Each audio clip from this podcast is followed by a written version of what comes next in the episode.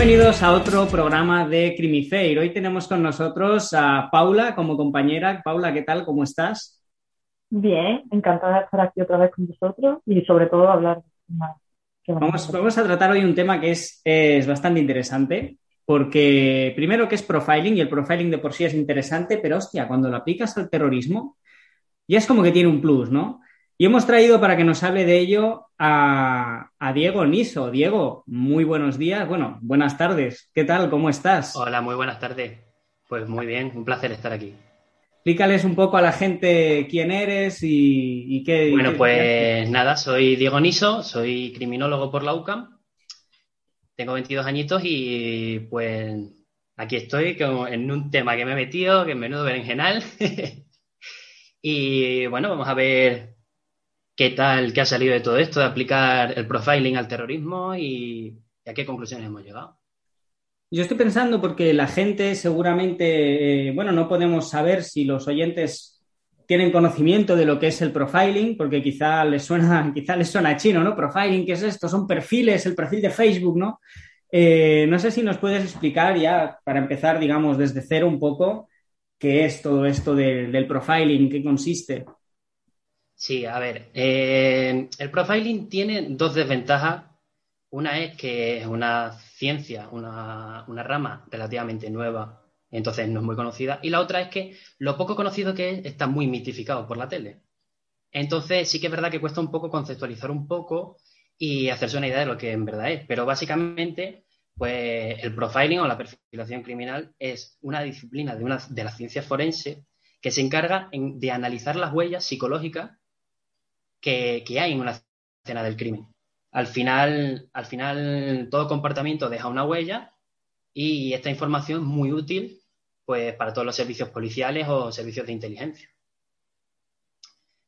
El profiling, las ventajas que podemos tener es precisamente que, que al ser una ciencia forense es empírica, o sea, tiene unos vestigios reales y se sustenta en, en hechos y en vestigios que, pues, al ser físicos existen, claramente, no son suposiciones. Y luego, pues, que, que a raíz de todo este análisis de, de todos estos vestigios, podemos llegar a eh, establecer un carácter preventivo y, a partir de algo que haya sucedido, intentar evitar que, pues, que vuelva a pasar. En tu trabajo eh, hay una parte en la que dices que, claro, uno de los problemas es que a veces eh, se imita esa huella, que se altera la escena del crimen para transmitir una cosa distinta a lo que en realidad la persona que la ha cometido quiere, para que sea más difícil dar con él. Entonces, ¿cómo podemos centrar la ciencia y cómo podemos averiguar a qué punto han hecho eso o no? A ver, eso es uno de los principales problemas que tenemos, eh, lo que llamamos con las escenas amañadas.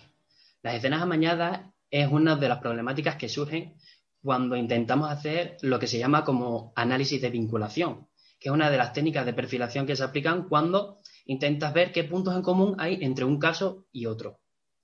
Entonces, eh, al final la huella psicológica es muy difícil de, de cambiar. O sea, a diferencia de, por ejemplo, el modus operandi, que sí que puede ir evolucionando con el tiempo y tal, al final las huellas Eh, es prácticamente invariable en el tiempo. Entonces, sí que es verdad que, aunque los vestigios físicos o incluso intentan manipular la escena para, para que parezca otra cosa, eh, la motivación o mm, los caracteres psicológicos que el, el SUDES, el SUDES es sujeto desconocido, ¿vale? En terminología de profiling.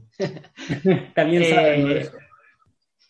Que al final, eh, pues todas esas características psicológicas, por mucho que amañas las cosas físicas, tú lo, lo impregnas en, en, al final en tu actuar. Entonces, al final, eh, por mucho que te amañen una escena, si tú eres un buen perfilador y, y eres capaz de denotar los rasgos psicológicos, vas a ser capaz de verlos, porque, en definitiva, te basas en, la, en los hechos físicos, en las apariencias o en, en el análisis de escena, pero lo que importa es las conclusiones que tú saques. Al final, si las conclusiones te llegan a lo mismo, No, no te debería de interferir que te amañen la escena. Pero claro, también es verdad que son elementos muy detallistas, que interviene mucho también el carácter subjetivo y también pues hay que ser un perfilador medianamente experimentado para para que no te la cuelen. Sí, no, porque al final es eso, al final la necesidad que tenga el delincuente en ese momento y, y una parte de su forma de ser se va a plasmar en, en la forma que tiene de, de cometer el delito.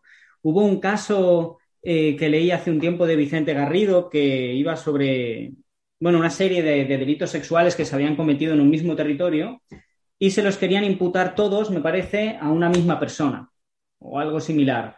Entonces al abogado defensor se le ocurrió, ostras, ¿y si mi cliente no ha cometido todos estos, eh, todos estos delitos? Porque hay otro, que se parece físicamente además, que también le están imputando a algunos otros. Entonces llamó a Vicente y le dijo, oye, mira, yo quiero que tú me analices si estos delitos los ha cometido mi cliente o si pueden ser obra de más de una persona. Y el tío hacía justamente eso, o sea, a través de cómo se cometieron, lo que el tío decía, lo que les pedía que hiciera a las mujeres a las que había agredido, a través de ahí se creó todo un perfil motivacional de esa persona y le dijo al juez, oiga, mira, aquí hay una, una posibilidad determinada, evidentemente no dijo ningún número ni dijo tanto, sino dijo, oye, es altamente probable que estos delitos los hayan cometido personas diferentes. Hay que decir que al juez le dio exactamente igual, no lo tuvo en cuenta, le dio exactamente igual, pero ostras, el análisis de Garrido era súper profundo, un nivel de profundidad en todo detalle que... increíble. Claro, es que al... Al final, en verdad, a la hora de hacer un perfil, el elemento diferenciador es la motivación. Por mucho que los elementos reales de una escena se parezcan, no es lo mismo eh, que en una escena de un crimen aparezca eh, impregnado eh, elementos de ira o a que, a que haya rasgos psicológicos de sadismo. Entonces, al final, por mucho que se parezca la escena o por muchas pautas en común que tenga la, el perfil victimológico, Eh, la motivación del delincuente es el principal elemento diferenciador. Me viene muy bien que digas lo de que al juez le dio exactamente igual lo que dijo Vicente, porque sí que es verdad que es que es principalmente el eh, la causa por la que todavía el profiling sigue luchando por considerarse una ciencia, porque al principio estaba todo basado en elementos muy subjetivos y al final lo, la gente lo sigue percibiendo como tal. O sea, no es que alguien que cree que sabe de psicología o de criminología piense que esta persona ha hecho esto por esto. No, no, es que lo ha hecho así por esto. O sea, la conclusión viene de unos hechos que existen y ha aplicado una metodología científica para llegar a esa conclusión. Pero todavía no está concebido como una ciencia empírica. Entonces sí que te, seguimos teniendo ahí esa lucha con los tribunales, con determinados sectores de la ciencia, que lo ven ahí como un poquito con pinzas. Claro, eso es una limitación bastante grande, por desgracia. Yo me dio mucha pena cuando dijo eso, que a pesar de todo el esfuerzo y, y viendo todo el rigor que tenía, al juez le dio igual. El juez dijo, ah, muy bien, me parece interesante, pero esto no, no, no lo voy a considerar válido. La verdad que, que mucha pena. Porque claro, imagino que también el problema que tiene esto es que si quieres analizar distintas escenas necesitas que haya cierta estabilidad también, porque es lo que decimos, ¿no? Si se producen cambios en la forma de actuar, pues nos puede alterar. Pero... ¿Y también la victimología? ¿El qué, perdón? La victimología la, la victimología la miraron también, porque si las víctimas eran sumamente diferentes entre sí, eso también daría a pensar, oye, puede ser que no sea una persona. Claro, también no. Evaluó... Ya, pero al final con la víctima suele haber un problema, y es que siempre se hace un perfil victimológico y como no es la propia víctima la fuente, no es una evaluación directa de la víctima, suele ser del entorno, de las personas cercanas a, a la víctima, tampoco se pueden llegar a unas conclusiones mmm, muy concretas. O sea, simplemente das pinceladas, das rasgos, oye, que hay perfiles victimológicos súper exactos, ¿eh? Pero sí que es verdad que esos perfiles victimológicos en el profiling tiran más de, de las técnicas de autopsia psicológica y tal, pero... Eh, al final son detalles más generales que si tú haces un, un profiling completo con, todo, con todas las etapas del profiling. Entonces, eh, dentro de un mismo perfil victimológico sí que te pueden entrar mm, varios, tip, varios delitos que más o menos se le parezcan, porque los elementos diferenciadores sean muy finos o pasen muy de largo y, claro, y son pues perfiles bastante generales. Y, to- y, y todo esto del profiling, porque claro, parece como sencillo cuando ya se ha cometido un delito o, o a mí se me viene siempre a la mente con delitos más de asesinatos o de agresiones sexuales, pero al terrorismo todo esto?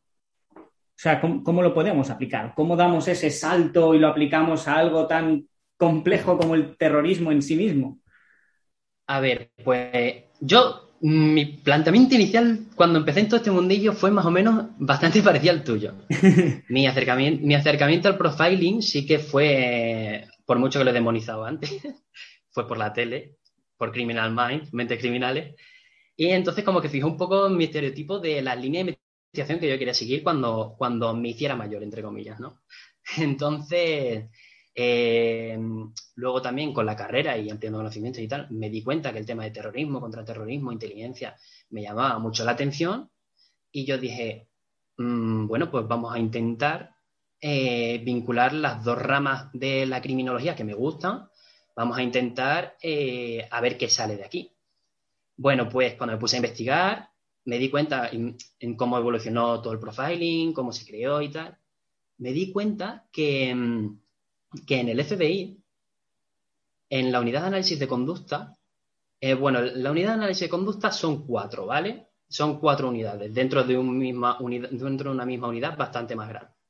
Pues hay una, una sección solo que se dedica a terrorismo y contraterrorismo. Claro, y eso, y eso para mí era totalmente desconocido. Entonces, cuando di con esto, yo me volví loco.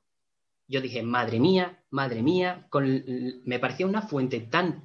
Tan, tan bruta y tan buena de la que nadie conocía, que dije, es que aquí podemos sacar una cantidad de información impresionante, porque es un tema como que parecía que, que no se podían cruzar, ¿no? Era como, como algo súper irrelevante. Entonces, eh, ya me puse un poquito a investigar y sí que me di cuenta que todo lo que hay sobre perfilación aplicado al terrorismo está más basado en el soldado, en, en las milicias, en el lobo solitario, en el terrorista individual.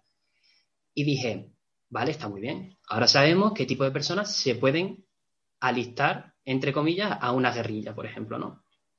Vale, pero a toda esta gente, ¿quién la dirige? ¿Por qué la dirige? ¿Qué les motiva a, a, a organizar todo esto?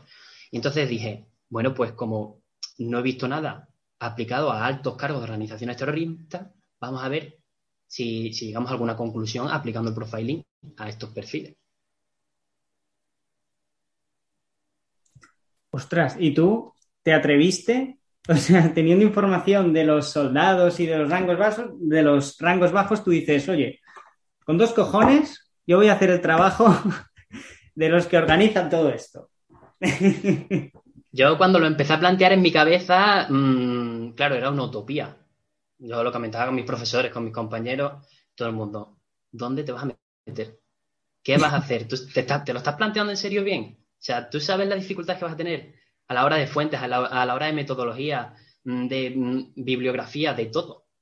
Y dije, bueno, pues Roma no se hizo en dos días, poco a poco. Ostras.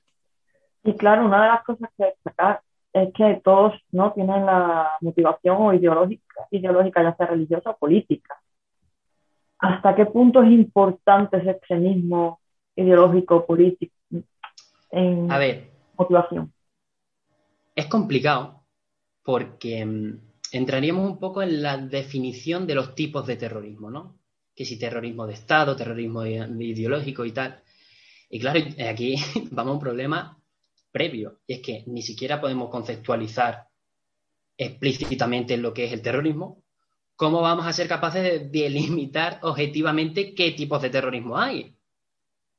Entonces, estas son líneas que están, pues, no muy concretas, están muy dibujadas, porque depende de una autora aprecia una cosa, otra autora aprecia otra, una universidad aprecia una, otra otra.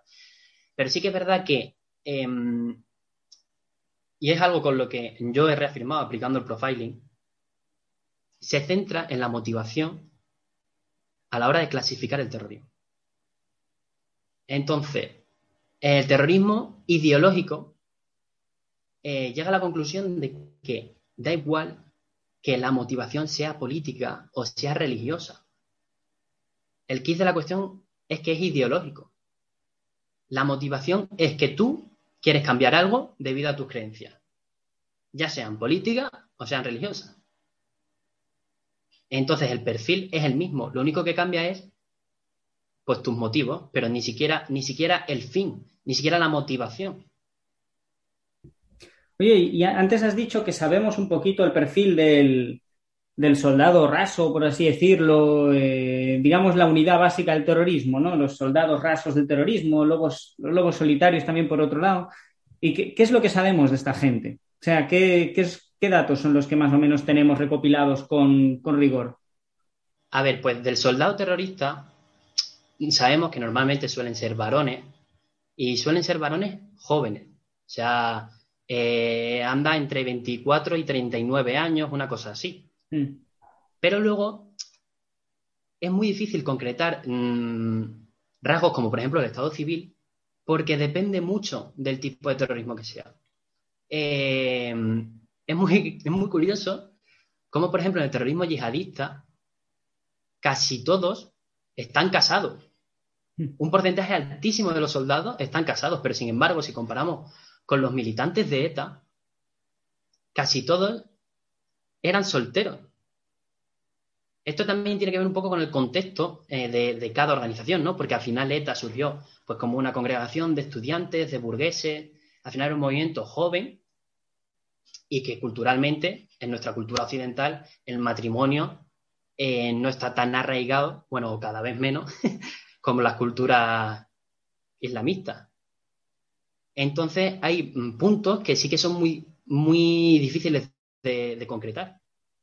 Pero luego sí que tenemos otros puntos que, que, que se pueden tomar en común en cuanto, por ejemplo, al nivel de radicalización. O sea, son gente que sienten odio, que nunca han sentido que estén presenta- representados políticamente, eh, piensan siempre que son víctimas de un movimiento social o de la injusticia social, nunca han seguido muy bien las normas sociales, eh, les cuesta, les cuesta bastante desenvolverse en una, en una sociedad adaptada, una forma adaptada. Es gente que no encaja en un grupo de amigos concreto, no tiene una vida estable, no es capaz de mantener una pareja estable a lo largo del tiempo. Es gente que cuando tú debates con ellos sobre algo eh, son extremadamente radicales, o sea, su idea la imponen, no, no, no da cabida a la discusión. Que luego, por ejemplo, suelen tener siempre gente en su círculo más cercano que ya se ha adherido a la causa. O sea, a estas cosas, cuando se inicia la radicalización, siempre, o normalmente, hasta, hasta ahora con el cambio de redes sociales y tal, siempre ha sido por un contacto, un contacto estrecho. Un amigo que te comentaba, oye, pues hay un grupo de gente que piensa esto, ¿qué tal si te vienes con nosotros? ¿Qué? Y así es como se entran estas cosas. Hostia, qué fuerte. O sea, claro, empiezas, por lo que has dicho, parece como que empiezas sin tomar plena conciencia de hasta qué punto vas a llegar. Empiezas como metiéndote poco a poco. Tenemos que tener en cuenta que normalmente la gente cuando se adhiere a estos grupos suelen ser adolescentes. Entonces, hay mucha gente que lo que tiene es pues, una crisis de identidad o que siente que no encaja y que de repente le ofertan esto como la posibilidad de pertenecer a algo, pertenecer a un grupo social en el que encaje, en el que se siente comprendido, mismos proyectos, misma finalidad política. Entonces, mmm, aunque parten de un perfil narcisista, lo que necesitan es el sentir que forman parte de algo. Es como un regalo. Claro, ¿Perdón? Di, perdona, Paula. No, que sería el refuerzo del grupo de iguales, tan importante.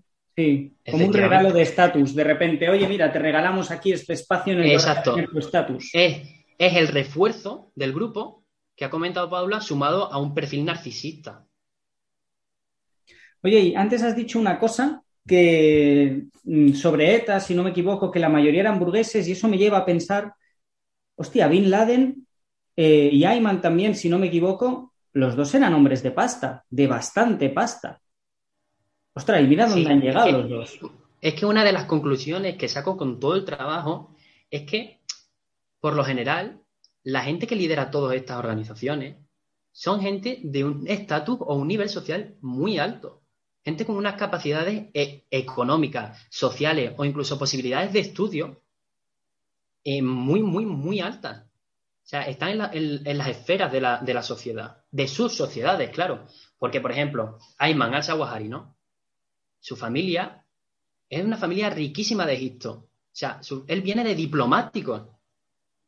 Él, él, estaba, él mismo estaba en la cúspide de, de la sociedad. Era cirujano pediátrico. ¿En qué momento alguien tan adaptado en la sociedad Ostras, sí. que se dedicaba a una labor tan humanitaria como es la medicina y más la pediatría, da este salto tan cualitativo. Sí, la verdad es que es, no deja de ser bastante impresionante, porque es lo que dice, siempre, siempre, siempre, o no siempre, pero al menos eh, una, un porcentaje inmenso de las teorías criminológicas y de todo lo que sabemos, cuando apuntan a la explicación del delito, siempre de algún modo u otro la inadaptación O, o, o la nula inserción aparecen. Y aquí es todo lo contrario, es una persona insertada con un buen trabajo y un buen puesto que pasa a ser de, de los tipos de delincuencia más bestias que puede haber.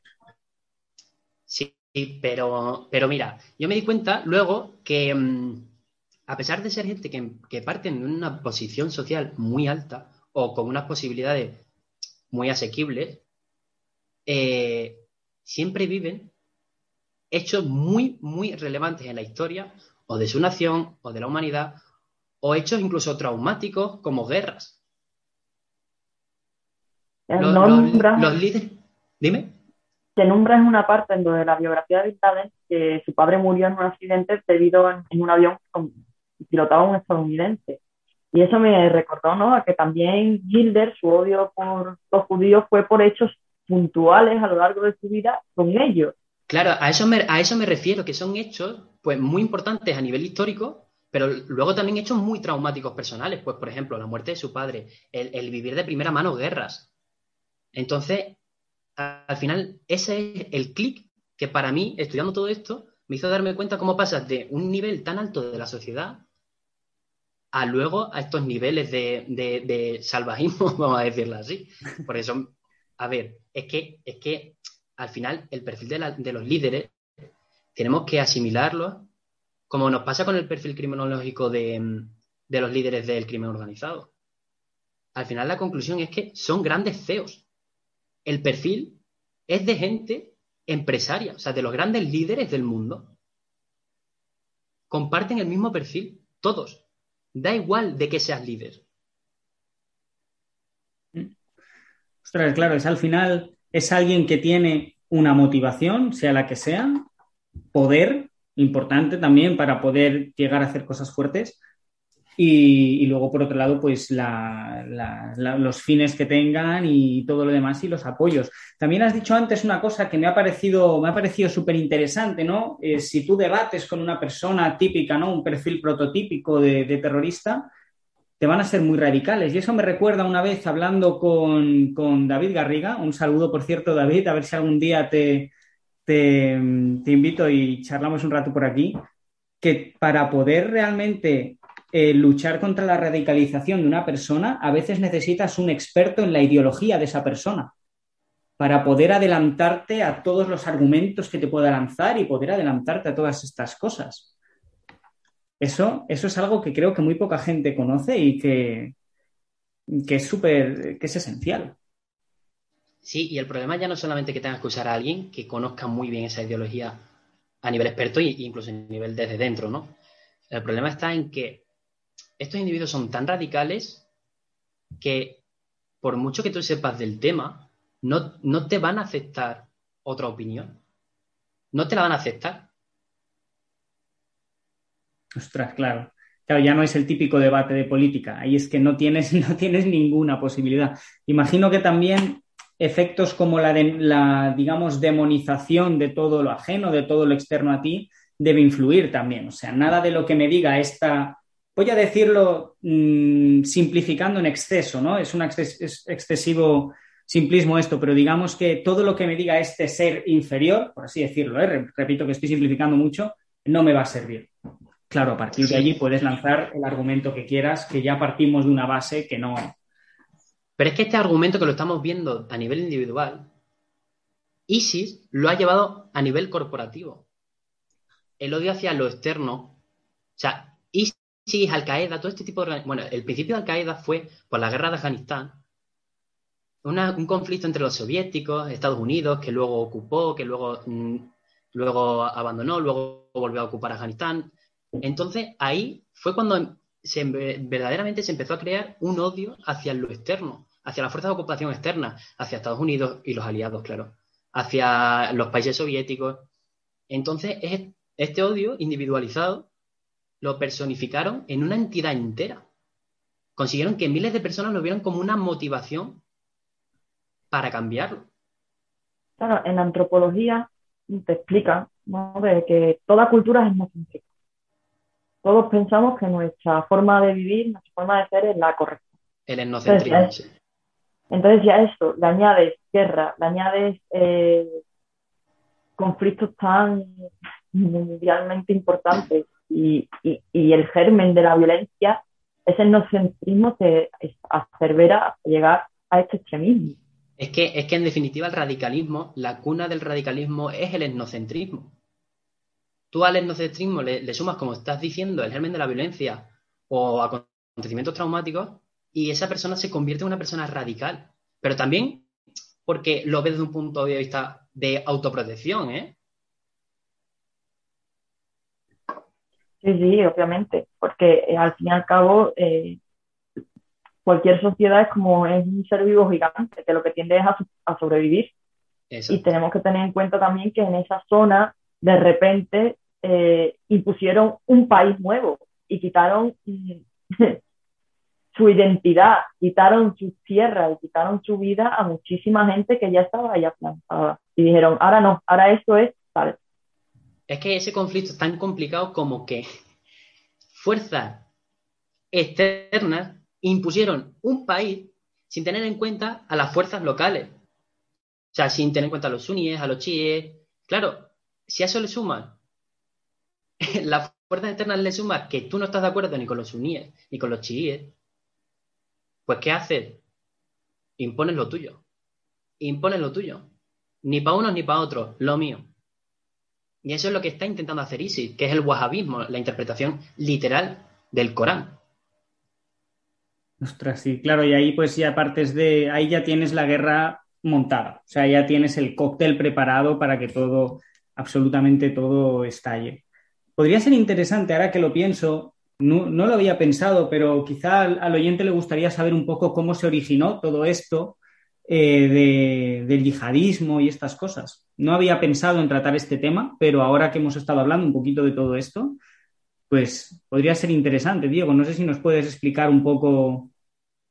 A ver, así a grandes rasgos, mmm, la yihad de ahora, Estado Islámico, surge de, de la suma de unas milicias locales afganas con Al Qaeda. Así muy a grandes rasgos, ¿vale?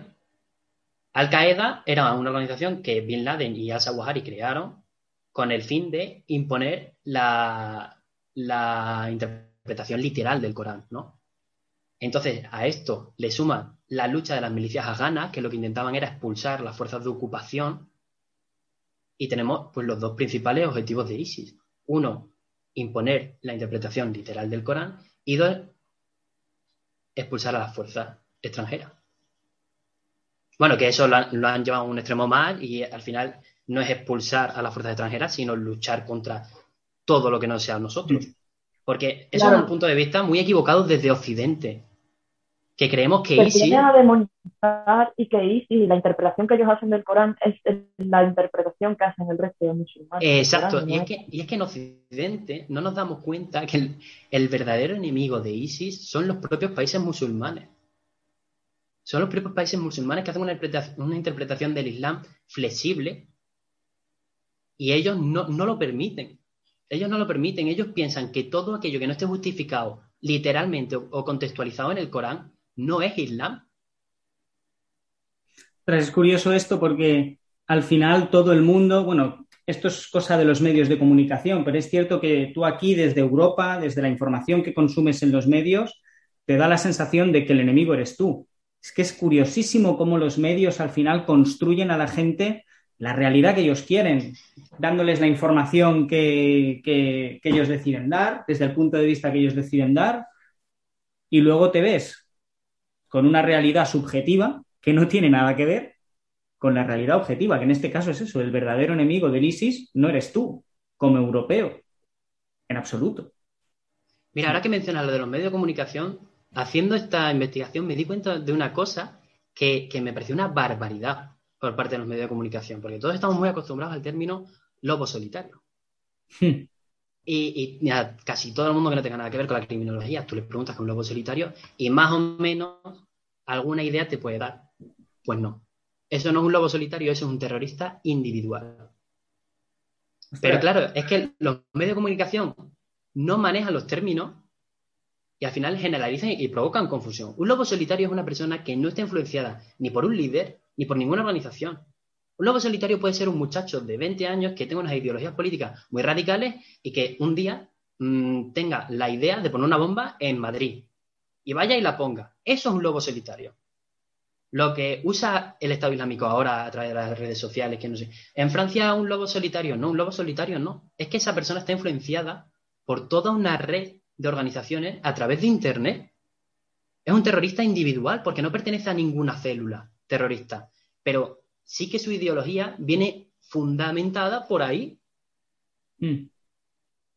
Claro, son términos muy parecidos, pero, pero claro, el mal uso de los términos siempre nos pasa lo mismo. El mal uso de los términos lleva, llevan a la confusión. Mm. Una de las cosas que leí en la página web de la Interpol es que mmm, todos los atentados que ha habido estos últimos años en Europa han sido por terroristas individuales. Ese es el quid de la cuestión. Y claro, y alguien que no sepa nada de esto le terrorista individual y dice, ¿qué es esto? Ahora otra cosa distinta. No, es que es lo que llevamos viviendo hace quince años. Pero es que lo están llamando mal. Claro, y ahí llega el problema que al final, a mí me pasó, tuve una época en la que estaba estudiando el, el, los delitos sexuales y tenía el gran problema de que como hay autores que te usan los términos, bueno, ahora hoy en día ya... Tengo que leer todavía la ley de solo sí es sí, pero por lo que tengo entendido ya se han unificado abuso y agresión, pero claro, antes era lo mismo. Entonces, como los medios de comunicación te decían delincuente sexual, pues allí es que te cabía todo, te cabía el pederasta, te cabía el, el, el que abusa, el que acosa, el que agrede, te cabía todo. Y llegaba un momento que leía eh, investigaciones y cuando me decían agresor sexual ya no sabía ni qué pensar. Digo, ¿te estás refiriendo realmente al agresor? ¿O a qué te estás refiriendo? Imagino que aquí pasa lo mismo. Ya cuando lees terrorista individual no sabes si lo están diciendo con rigor, si han usado esa expresión porque han querido, o al final es que es un lío. A ver, ter... normalmente cuando tú lees terrorista individual piensa que es una buena fuente, porque mm. es el término correcto. Cuando tú leas lobo solitario es cuando te tiene que descuadrar. Pero sí que es verdad que yo estudiando los delitos sexuales me pasó un poco como a ti, pero con el término violación, violador. Yeah. Estaba como muy generalizado. Estaba como muy generalizado por los medios, por la gente. Y al final no estaba bien eh, separado los términos como para dedicarte a estudiarlo científicamente. ¿Recordáis que os dije que el tiempo pasaba volado? Pues me está diciendo ahora mismo Zoom que nos quedan cinco minutos. O sea que yo creo que habría que tratar algo que la gente nos va a moler a palos como no, como no tratemos. Y es un poco... volver a todo el tema de Bin Laden y Ayman. Y hemos dicho que son ricos y hemos hablado un poco de ellos, pero yo creo que a la gente le encantaría tener como una ficha, digamos una ficha resumen del perfil de Bin Laden. Y oye, ¿por qué no? Vamos a poner también un perfil, yo creo que, no sé si dará tiempo, yo creo que sí, de ETA. Ya te dejo a tu elección el personaje de ETA que quieras, que quieras resumir. Pero a ver si nos puedes hacer de Bin Laden un, una especie de ficha de, de su perfil, que yo creo que a la gente le gustará. Vale, a ver, eh, Bin Laden, vamos a decir así, vamos a mezclar un poquito con la biografía y vamos sacando pinceladas, ¿vale? De su, personali- de su personalidad. Y así luego hacemos Bin Laden y hacemos, por ejemplo, Otegi y vemos cómo, ¿vale?, entre los dos podemos llegar a un perfil concreto, ¿vale? Perfecto. Vale, pues a ver, de Bin Laden, pues lo que hemos comentado un poco ya, que creció en una familia económica bien posicionada, que además Bin Laden tenía mucha experiencia en el éxito empresarial, era un empresario enorme. Y sí que es verdad que mmm, él desde nacimiento tuvo una personalidad religiosa muy marcada.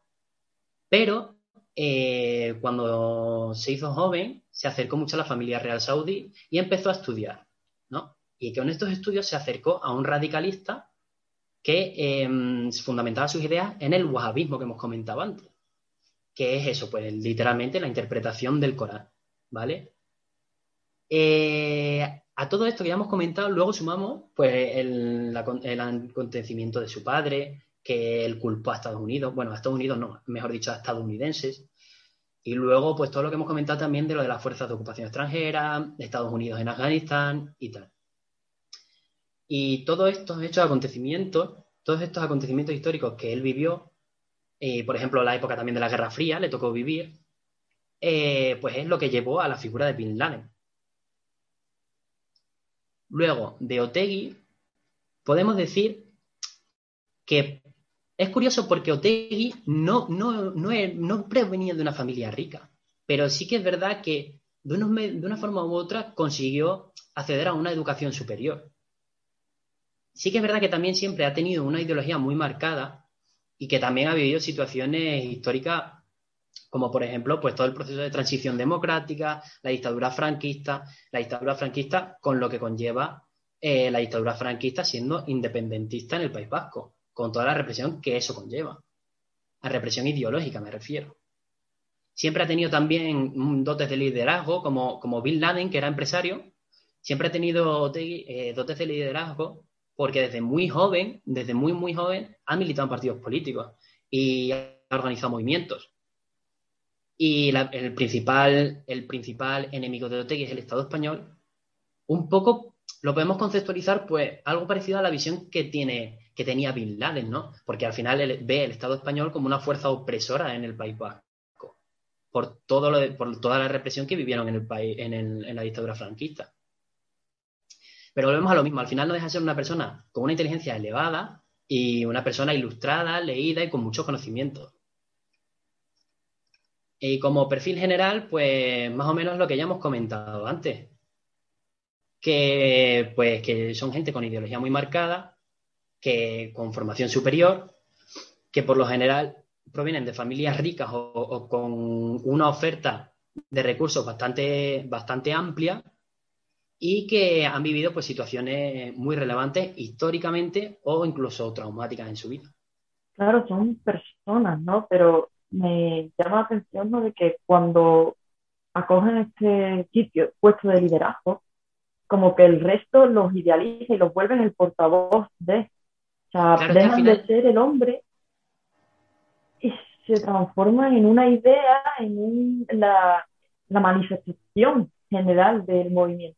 En una especie Pero es que ese, ese, proceso, ese proceso psicológico pasa con todas las ideologías.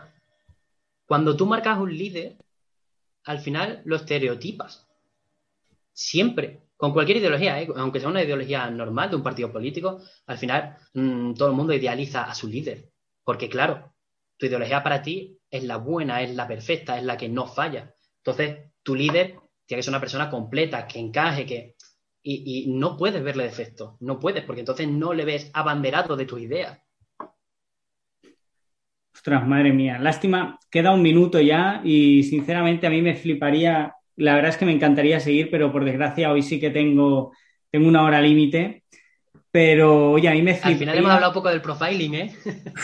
Me fliparía citarte, ahora, ahora te diré por, por WhatsApp para citarte para otro día que tengas tiempo, porque a mí me ha parecido súper interesante, súper agradable hablar, hablar contigo. Además, se nota mucho que, que el tema lo llevas, vamos, de lujo. Uy, me suena la alarma ya.